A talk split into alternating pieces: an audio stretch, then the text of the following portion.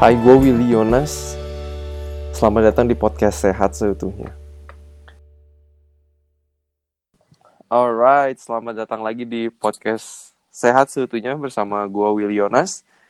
Di podcast kali ini, um, kita akan membahas suatu topik yang buat saya sendiri itu menarik banget, yaitu yang namanya fibromyalgia. Kita akan belajar lebih lanjut soal ini dan gimana sih uh, pengalaman bintang tamu yang kita undang. Uh, semoga bisa menginspirasi semua pendengar. Jadi saya mau welcome Kak Cynthia. Oke, okay, um, ya yeah, first of all, thank you Willy for inviting me uh, to your podcast. It's such an honor to be here after Max Media. Yes. Oke, okay, yes. jadi langsung aja ya. Uh, ya, boleh perkenalkan diri. Uh, aku Cynthia. Sebenarnya bukan siapa-siapa sih, bukan kayak Max Mendias gitu yang mungkin orang-orang udah ter, udah kenal gitu. Uh, aku nih uh, kalau aku, halo. Ya. Yeah. Uh, cuma seorang talent acquisition specialist gitu di salah satu teknologi company di Bandung mungkin orang kenalnya lebih kayak uh, recruiter kali ya HR yang banyak uh, apa uh, ngurusin bagian rekrutmen gitu. I see. Oke. okay. Itu aja Ada yang mau Oke. Okay. Jadi ini menarik juga pengalamannya kenapa uh, aku bisa ketemu Kak Cynthia. Jadi aku mulai uh, sehat seutuhnya terus aku um, ngeliat salah satu followers di Instagram saya sebetulnya kok di um, apa sih deskripsi dari profilnya tuh ditulis vegan. Terus aku mikir wah ini menarik juga nih soalnya orang Indonesia kan jarang yang vegan. Jadi aku mm-hmm. akhirnya kontak. Aku bilang halo kak. Aku kayak ini aja kayak sok kenal gitu kan. Kayak halo kak uh, ini kakak vegan nih. Akhirnya kita chat dari situ. Eh minggu lalu akhirnya kita bisa meet up ya. Mm -mm. Seru banget kemarin ngobrol-ngobrolnya benar dan setelah mm. ngobrol akhirnya aku mutusin wah ini ceritanya very inspiring kayaknya banyak banget orang yang bisa terinspirasi makanya aku pengen ngundang Kak Cynthia so terus um, ini menarik jadi mm -hmm. uh, aku dengar Kak Cynthia uh, uh, punya penyakit yang namanya fibromyalgia. Uh, mungkin boleh cerita sedikit apa sih penyakit itu? Hmm, oke. Okay. Aduh. Atau terserah mau mulai dari mana nih? um, oke okay, karena aku apa ya sama sekali nggak ada background medis mungkin aku jelasin sepengetahuan aku aja ya maksudnya dari hasil riset-riset sendiri gitu ya oke okay. jadi um, mungkin uh, kalau aku bisa jelasin fibromyalgia itu lebih ke sakit di salah satu bagian tertentu dalam tubuh gitu dan sakitnya itu kronis jadi kayak bakal ada terus-terusan gitu. Hmm. Uh, jadi uh, fibromyalgia itu punya titik-titiknya sendiri di dalam tubuh dan itu kayaknya apa lebih uh, tahu dokter ya untuk masalah titik-titiknya itu gitu. Jadi uh, mungkin aku biar lebih ada gambaran gitu buat yang dengerin, mungkin aku bakal langsung cerita aja kali ya gimana awalnya uh, sama sekalian simptom-simptom yang aku rasa kali ya. Iya, benar, boleh. Hmm, hmm. Oke, okay. um, jadi uh, aku masih ingat banget nih gitu ya. Uh, ini dan ini kayaknya bakal jadi pengalaman yang nggak akan pernah aku lupain. Hmm. Jadi um, sekitar uh, du, uh, Februari tahun kemarin ya 2019 gitu tiba-tiba itu aku sakit punggung di bagian okay. atas. Uh, yang awalnya aku pikir itu aku cuma salah tidur gitu atau uh, mungkin aku punya kegiatan uh, fisik yang salah gerak gitu jadi hmm. jadi sakit gitu kan dan ya, ya udah pada awalnya kan karena awam aku cuman kayak kasih minyak-minyak biasa gitu kan hmm, yeah, yeah. sampai uh, seminggu itu aku nggak membaik dan malah makin sakit gitu hmm. nah yang mungkin yang mau aku tekankan uh, sakit sama pegel itu beda ya mungkin orang kan sering ngerasa pegel-pegel tapi ini tuh sakit sih Hmm. Uh, beda itu ya two different things gitu. Antara sakit dan pegel gitu. Karena kalau orang dengar cerita aku aku sakit punggung itu mikirnya tuh langsung pegel. Ah. Itu tuh beda. Hmm, pada beda banget. Maksudnya setelah merasakan itu aku bisa punya uh, dua perasaan antara pegel sama sakit gitu. I see I see. Deh pengalaman hmm. itu ya? Iya iya karena pengalaman sakit itu. Nah terus um, uh, yang pertama itu karena seminggu nggak sembuh, aku ke dokter internis gitu kan. Karena aku pikir uh, kalau intern ini kan sakitnya di dalam, jadi ya mending aku ke dokter yang general dulu gitu, dokter hmm. medik dalam. Uh, nah terus setelah itu, uh, setelah berobat ke internis itu, aku dikasih uh, treatment fisioterapi Uh, nah, setelah treatment fisioterapi itu aku baru kali uh, ada dua sih treatment fisioterapinya itu yang masa sama yang uh, ultrasound. Nah, ketika di masa okay. itu aku malah tambah sakit. Hmm. Hmm, malah tambah sakit. Uh, tapi aku kan uh, mungkin aku awalnya berpikir oh mungkin ini uh, mau uh, menuju lebih baik gitu ya dengan yeah, lebih yeah, yeah. biasanya kan orang mikir gitu gitu. Benar. setelah yang kedua aku tetap mm, tambah sakit gitu. Malah lebih parah gitu dari itu kan. Dari situ ya udah aku decide untuk udah deh stop aku ganti dokter. Oke. Okay. dan uh, sempet tanya sama temanku juga dengan kondisiku ini uh, yang temanku yang dokter kebenaran kira-kira aku ke mana? Gitu. Terus kata temanku kamu coba aja ke uh, rehab medik dokter rehab medik. Hmm. nah di dokter rehab medik inilah aku yang dibilang fibromyalgia Gitu. Ah, I see. Hmm. Sejauh gitu. itu tuh belum tes darah atau apa kayak gitu belum ya? Belum, belum. Dia baru uh, dia masih uh, bilang ini fibromyalgia gitu. Uh, uh.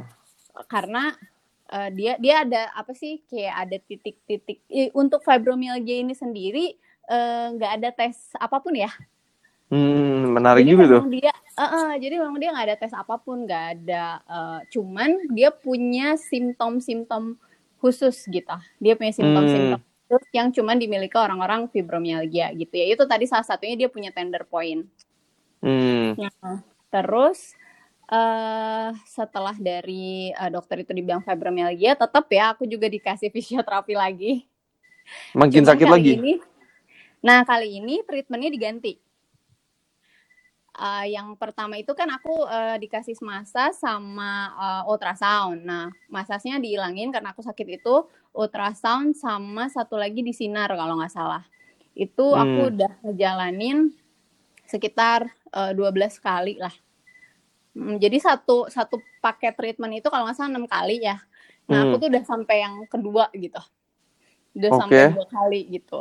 Aku nggak bisa setelah itu aku nggak bisa bilang nggak ada progres ya uh-huh. ada ada tapi tipis banget sampai aku ngerasa itu nggak ada progres hmm. uh, uh, jadi kayak aku ngerasa sama aja tapi ya kalau dilihat-lihat lagi sama awal aku sakit ya ada cuman dikit banget gitu itu rasa sakitnya uh, apa misalnya masih bisa kerja atau pekerjaan juga udah keganggu atau gimana sih kak? Rasa sakitnya um, aku ada yang pegang punggung kayak misalnya hey nepuk gitu ya. Padahal orang nepuk kan nggak mungkin keras-keras banget gitu. iya iya. Itu aja aku udah sakit banget. Oh wow. Iya dan bawa tas gitu tuh sering kesulitan. Bahkan kalau aku riset gitu fibromyalgia ini di luar ini udah masuk kategori disabilities gitu loh.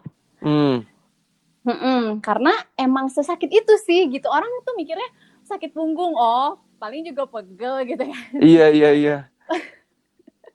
Padahal tuh sakit banget. Mungkin uh, ini ya kalau aku kan uh, aku ngobrol-ngobrol juga sama teman-teman yang hmm, bukan teman lah. Mungkin ada beberapa orang yang uh, siapa tuh pernah sakit punggung sama kayak aku dan rasa sakitnya ini setelah aku banyak ngobrol-ngobrol itu mirip sama uh, ini apa namanya uh, saraf kejepit. Oh. Uh, coba deh lihat orang yang saraf kejepit itu kalau udah sakit itu dia bisa sampai teriak-teriak, dia bisa uh, apa ya sampai nangis-nangis gitu karena ternyata tuh sakit banget. Bahkan ada satu temen dia tentara. Oke. Okay. Dia saraf kejepit. Kebayang dong, maksudnya kita uh, mikir tentara itu kuat gitu ya. Iya iya iya. Kuat terus maksudnya dia fisiknya uh, sehat banget tapi dia karena uh, apa ya mungkin latihannya terlalu berat apa gimana dia kena saraf kejepit. Dan itu tuh sakit banget sampai nggak bisa duduk nggak bisa sujud gitu. Uh. Iya wow. dan maksudnya dan dia pun nangis gitu. Ketika sakit itu tuh dia nangis orang tentara aja bisa sampai nangis. Kakak Kalau juga udah sakit. pernah nangis tuh karena sakit dari fibromyalgia-nya itu? Waduh sering itu bukan bukan pernah lagi aku sih sering ya Wow. Karena unbearable sih. Apa ya, gimana ya? Um, aku pikir, aku sebenarnya bukan tipikal orang yang cengeng ya, apalagi buat sakit fisik gitu-gitu. Hmm. Tapi ini tuh emang bener uh, sakit sih, karena itu dia mau apa tas uh, aku gendong tas aja agak berat gitu. Jadi hal-hal hal kecil daily life gitu tuh terganggu banget. Hmm. Terus habis treatment kedua sama dokter uh, rehab medis gimana tuh? Ya itu uh, better tapi tipis kan. Nah sampai ada kondisi oh ya sampai dokter aku kan terus ke dokter sampai dokternya menyarankan aku untuk ya udah tes darah kalau fibromyalgia ini tuh nggak bisa dites. Uh, terus aku hmm. juga tanya apakah aku ada kemungkinan sakit lain atau apa gitu ya. Dan dokternya pun nggak uh, bilang, maksudnya nggak ada aku tuh menuju ke sana kan aku juga sering uh, ini ya riset-riset gitu terus aku ngerasa kok uh, rasa hmm. sakit aku ini mirip sama tadi kan uh, saraf kejepit atau enggak rheumatoid arthritis hmm. ya Ha, nah, okay. agak agak mirip-mirip kayak gitu terus aku tanya sama dokternya enggak karena itu tuh mereka punya ciri khusus juga yang enggak ada di aku Hmm. Tapi rasa sakitnya, hmm, tapi see. rasa sakitnya itu kayak uh, kom, uh, kombinasi antara mereka berdua ya aku bisa bilang. Jadi RA sama uh, itu tadi apa saraf kejepit. Jadi ya uh, based on aku lihat-lihat di uh, YouTube gitu orang-orang yang sakit RA gitu itu tuh rasanya tuh mirip banget sama itu bahkan ada satu fase yang pernah aku ngerasa uh, badan aku ini kayak digebukin uh, orang sekampung. Padahal aku belum pernah ngerasain gimana digebukin orang sekampung. Wow. Nggak kebayang tuh rasanya kayak Sakit apa banget ya sih kayak apa ya? Kayak pernah nggak sih belum belum nggak pernah olahraga terus besok tiba-tiba olahraga berat mm -hmm. gitu. Pernah nggak kayak gitu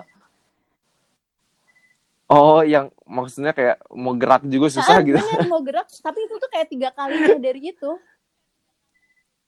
Waduh. Aku nggak tahu ya apa mungkin ini aku yang berlebihan. Cuman aku uh, ada juga kan yang uh, apa ya komunitas kecil fibromyalgia gitu. Uh, sakitnya okay. tuh emang kurang lebih kayak gitu. Oh iya, Lady Gaga juga ternyata fibromyalgia. Mm, hmm. Dia sampai bikin doku. Wow, ya ini cukup langka iya, ya. Cukup langka memang. Kalau aku baca sih ada cuma apa ya empat persen gitu. Uh, Dari seluruh dunia. Uh, iya, dan itu aku sebenarnya nggak jelas ya risetnya kapan gitu. Cuman emang uh, okay. jarang sih yang kayak gitu. Nah, Lady Gaga itu pernah kan batalin konser gara-gara itu. Dan dia oh, bikin wow. film dokumenter di Netflix tentang si fibromyalgia ini. Hmm, jadi nonton juga pas kakak lagi uh, cari-cari terus info. Mm, tapi kalau yang Lady Gaga kebetulan emang belum nonton sih, gitu. Cuman sempat lihat YouTube-nya, ya kelihatan sih dia apa mukanya sakit banget gitu. Tapi memang masih bisa, hmm. masih bisa apa ya? Beraktivitas, uh, tapi ya itu dengan bantuan obat gitu. Dan kalau di sana tuh kan kayak obat-obatan tuh udah banyak gitu ya. Sementara kalau di kita tuh paling ya hmm. cuma painkiller biasa. Oh, karena masih jarang kan. Terus gimana tuh? Iya, gimana tuh journey-nya? Akhirnya cari-cari kesembuhan. Gimana hmm. tuh? Aduh, banyak banget ya dari mulai pengobatan medis sama non medis ya pengobatan holistik gitu keagamaan semua kayak dijalanin lah gitu supaya uh, aku mm-hmm. sembuh gitu sampai pernah satu kali itu aku karena aku ngerasa itu kan kok sakitnya mirip RA gitu ya uh, aku cari mm-hmm. ini uh, jadi cari ada satu tanaman gitu di Oman yang cuma tumbuh di Oman katanya itu bisa ngobatin RA juga gitu uh, Wow, udah sampai beli, beli juga tuh. Sampai beli, sampai makan juga itu. Nggak enak pun aku makan. Hmm. Gitu. ada improvement kah atau gimana uh, tuh? Eh, ya gitu. Aku nggak bisa bilang tidak ada improvement ya. Tapi ya itu karena kecil sekali, hmm. jadi aku nggak ngerasa itu banyak membantu gitu. Hmm. Ada, ah, see, ada sih meredam mungkin ya, bukan bener-bener untuk menyembuhkan gitu tapi ya itu selama ya masih aja aku tetap sakit gitu. Nah aku tuh sakitnya setiap hari bukan kronik yang satu bulan ntar bulan depannya ada gitu. Kayak gitu. Hmm. hmm. wow. Terus kedengarannya sih kalau dari cara kakak ngomong sekarang kayaknya kok kayak nggak ada rasa sakitnya gitu ya. tuh gimana tuh ceritanya? Ya, ceritanya, hmm, nah itu jadi pas uh, ada tuh yang saat-saat aku bilang itu badannya kayak bener-bener uh, digebuk digebukin orang satu kampung gitu ya. Itu kan bener-bener frustrating ya. Mm -hmm. Maksudnya kok aduh ron, sakit banget gitu itu kayak bener-bener nggak bisa ngapa-ngapain. Terus akhirnya ke dokter kan. Wow. Ke dokter dan kayak uh, terserah deh mau dirawat mau diapa kayak aku pengen sembuh udah cuma satu pengen sembuh gitu kan. Terus dokternya cuma uh, bilang yeah. uh, ya udah uh, apa minum painkiller aja. Dan painkiller itu hanya bisa menghilangkan uh, sakit aku kayak beberapa jam aja. Masa aku kayak seterusnya harus minum painkiller kan gitu. Nah hmm. di saat situ uh, aku bener-benerin uh, apa ya benerin mental aku dulu sih gitu. Kayak aku harus yakin kalaupun dokter uh, bilang kayak gitu aku pasti bisa sembuh gitu uh -huh. aku pasti bisa sembuh terus dari situ aku mulai cari eh, cari-cari alternatif ya riset apalagi sih uh, orang bisa sembuh itu karena apa gitu nah salah satunya ada hmm. yang bilang uh, ya plan base ini uh, terus aku hmm. ya udahlah aku coba awalnya aku cobanya jadi peskatarian dulu gitu karena ya uh, masih belum kuat iman gitu ya untuk benar-benar nyoba jadi uh, vegan gitu. Terus akhirnya aku coba dulu, tapi uh, kemudian aku berpikir kalau aku pengen benar-benar sembuh, kenapa aku nggak melakukan hal yang ekstrim gitu kan? Ya udah, hmm. akhirnya aku benar-benar uh, plan base. Terus aku juga tambah intermittent fasting itu karena katanya itu juga bisa membetulkan okay. apa sel-sel tubuh yang rusak kan ya. Nah aku coba uh, yeah, dalam samaan gitu. Aku coba awalnya berat banget, jujur berat banget sampai aku juga kayak apa ya jatuh bangun lah untuk untuk bener, stay bener-bener gak ada cheating. Sering godaan cheating tuh sering ada ya. Tapi hmm, ya udah hmm. what's the point gitu kalau aku cheating kan Uh, nah ya udah akhirnya uh, aku bener-bener uh, konsisten kayak gitu selama uh, satu bulan dan mungkin aku juga karena itu mulai kapan tuh? Hmm, kayaknya akhir Oktober awal November kali ya. Uh, sekitaran okay. segitu uh, dan karena aku juga mungkin uh, apa ya fokus aku juga lebih kayak uh, plan base itu kan awalnya berarti kayak kita harus sering masak harus sering masak sendiri nah, gitu kan. Karena uh, yang di luar tuh hmm, bisa sih makan yang di luar tapi kayak kita mesti banyak notes gitu kan uh, untuk pesannya. Jadi ya udah aku uh, sibuk uh, bikin sendiri makanan aku sendiri sampai sebulan. Sampai nggak sadar eh aku udah uh, batasnya itu period aku kan gitu. Uh, okay. oh, kok kok aku nggak kok nggak ngerasa apa-apa? gitu aku nggak bisa dulu tuh aku sangat bisa coba uh, apa menentukan di mana rasa sakit aku tuh aku hafal banget. Kalaupun di punggung kan susah terjangkau sama tangan ya. Tapi aku bisa. -huh. yang pegang mana sakit aku tuh aku bisa banget. Saking udah 10 bulan ya maksudnya aku hidup dengan rasa sakit ini gitu. Jadi aku bisa banget megang yang mana sakit aku dan kayak sekarang tuh aku unable to identify yang mana gitu sakit aku setelah sebulan setelah ya? Setelah sebulan, setelah sebulan. Terus aku nggak mau GR kan, maksudnya nggak mau GR, wah ini beneran hilang atau gimana nih gitu kan?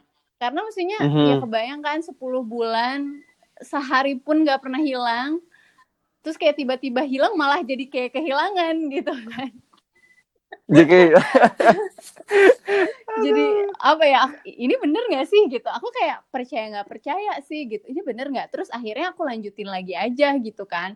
Oh karena enak ke badanku ya udah aku lanjutin lagi bulan berikutnya. Dan ya sampai sekarang ya inilah gitu yang yang terjadi gitu. Wow. Kalau misalnya bisa dinilai ya dari 1 sampai Hmm. 10 10 itu sakit banget satu itu nggak ada rasa sakit kira-kira sekarang itu di level berapa? Sembilan setengah ya.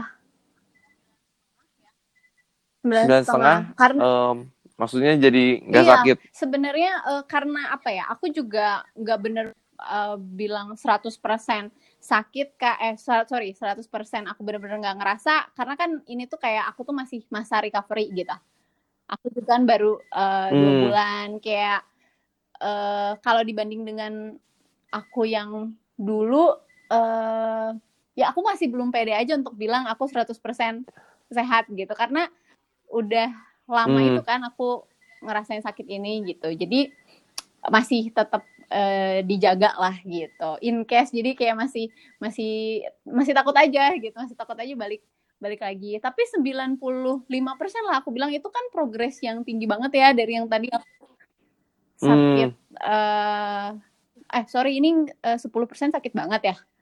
Eh 10 itu angka iya se- 10 sakit banget. Kalau satu itu oh eh, nggak oke, sakit. sorry salah aku berarti ya. Eh aku bis mm, jadi nggak sakit satu. Satu. Oh wow.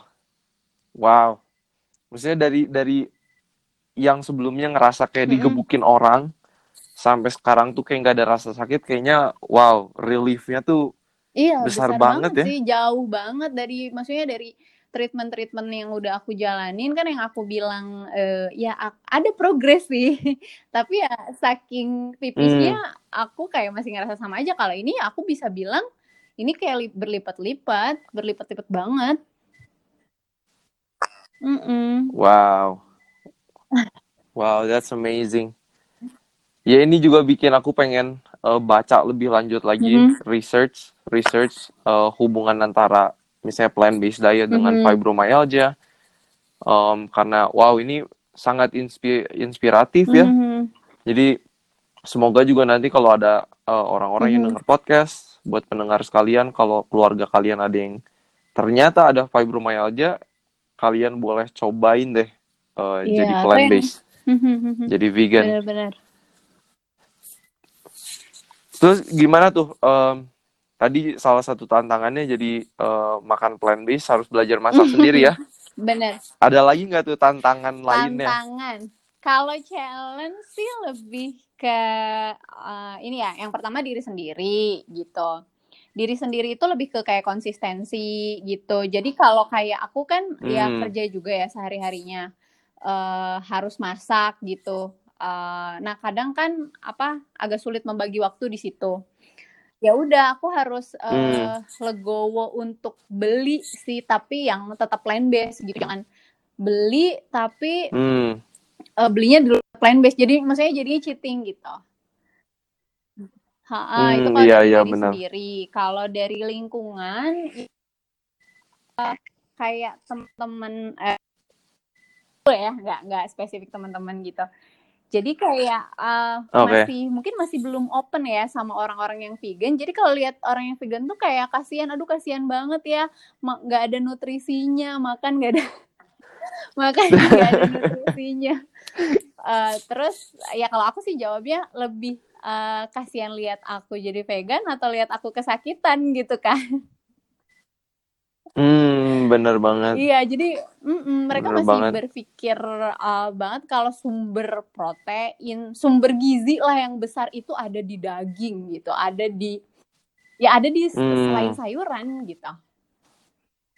Mhm. Iya, iya, Jadi iya. ngeliat aku kayak gini tuh, aduh takut kurang gizi gitu. Wow, nanti kayaknya itu eh, bakal kita bahas juga di podcast-podcast Mhm. selanjutnya. Apakah vegan itu atau plant based itu kurang gizi?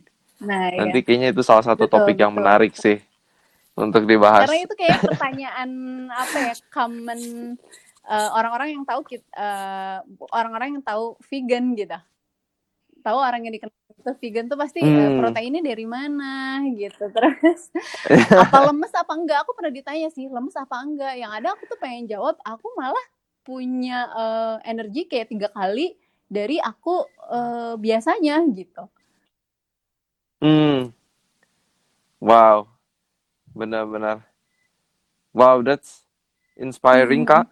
Um, kira-kira ada pesan-pesan terakhir yang yang mau disampaikan ke para pendengar? Uh, yang pertama sih ya selalu jaga kesehatan ya. Never take it for granted gitu. banyak orang yang hmm. banyak wow, orang merasa uh, ya mengabaikan kesehatan dan fokus untuk ke hal lain gitu kayak lebih uh, fokus ke kerja gitu. Padahal kalau misalnya udah sakit itu tuh semuanya jadi nggak ada artinya nggak sih? Uh, uh, gitu. Wow, benar. Sama kalau misalnya buat uh, teman-teman yang pengen nyoba plant based, itu uh, menurutku uh, coba aja dulu. Maksudnya uh, apa? Jangan skeptik dulu gitu sama plant based, kurang gizi hmm. dan sebagainya. Karena uh, sebenarnya menurut, maksudnya aku sendiri banyak banget ngerasain benefitnya gitu. Terus uh, sebenarnya uh, mungkin ada juga yang komen uh, kalau ya plant based ya karena kan uh, aku ada keluhan gitu. Ada aku ada keluhan dan better dengan plant based gitu ya. Nah terus kalau orang sehat-sehat aja hmm. apa masih perlu plant based gitu kan? Uh, menurutku masih perlu sih karena kayak hmm, selain ke uh, tubuh aku ngerasa kayak personality aku juga uh, kena dampaknya ya aku ngerasa hmm. kayak lebih legowo, lebih sabar, lebih lebih calm aja gitu. Mungkin karena terbiasa untuk menahan nafsu setiap saat ya. Jadi kayak pengen makan daging, tapi kan uh, eh, gue nggak makan daging nih gitu. Nah jadi hal-hal hmm. kayak gitu yang mengajarkan untuk uh, kita um, apa ya menghadapi hawa nafsu kita sendiri gitu itu sih hmm. sama itu itu banyak tuh aku mm -hmm. dengar dari orang uh, punya yang pengalaman oh. yang mirip setelah mereka makan plant based mereka lebih sabar mm.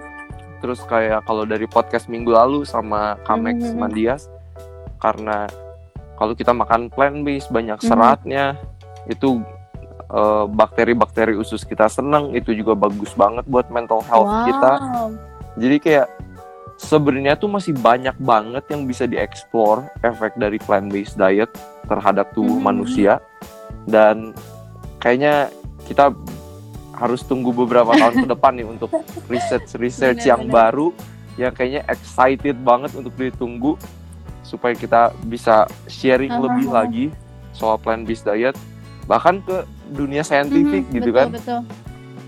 bahkan ke dunia saintifik iya, iya. Wow, thank you banget kak. Very okay. inspiring. Semoga ini juga menginspirasi semua pendengar mm -hmm. podcast. Dan kita mau challenge kalian para pendengar, coba makan plant based. Start mungkin coba satu minggu jadi plant based, atau enggak dua minggu jadi plant based. Nanti kalian rasakan bedanya deh. Iya itu harus banget ya nyoba ya. Nyoba kan kalau di bahasa Inggris dibilang you will never know if you never iya. try yeah. kan ya. Bener banget. Jadi coba kita tantang untuk cobain plant based, tapi jangan lupa juga olahraga dan juga jangan stres ya. Manajemen yeah, stres juga penting. Alright, kalau kalian puas dengan podcast ini, podcast setuhnya, please rate our podcast in Apple Podcasts or also share it with others. Tolong share bagian podcast ini ke teman-teman kalian yang lain. Semoga podcast ini akan berguna dan bermanfaat buat orang yang lain supaya semakin banyak orang yang bisa sehat seutuhnya. Dan jangan lupa juga follow Instagram kita di setuhnya dan juga bisa follow akun Instagram gue secara pribadi Willy Yonas W I L L Y Y O N A S. Thank you.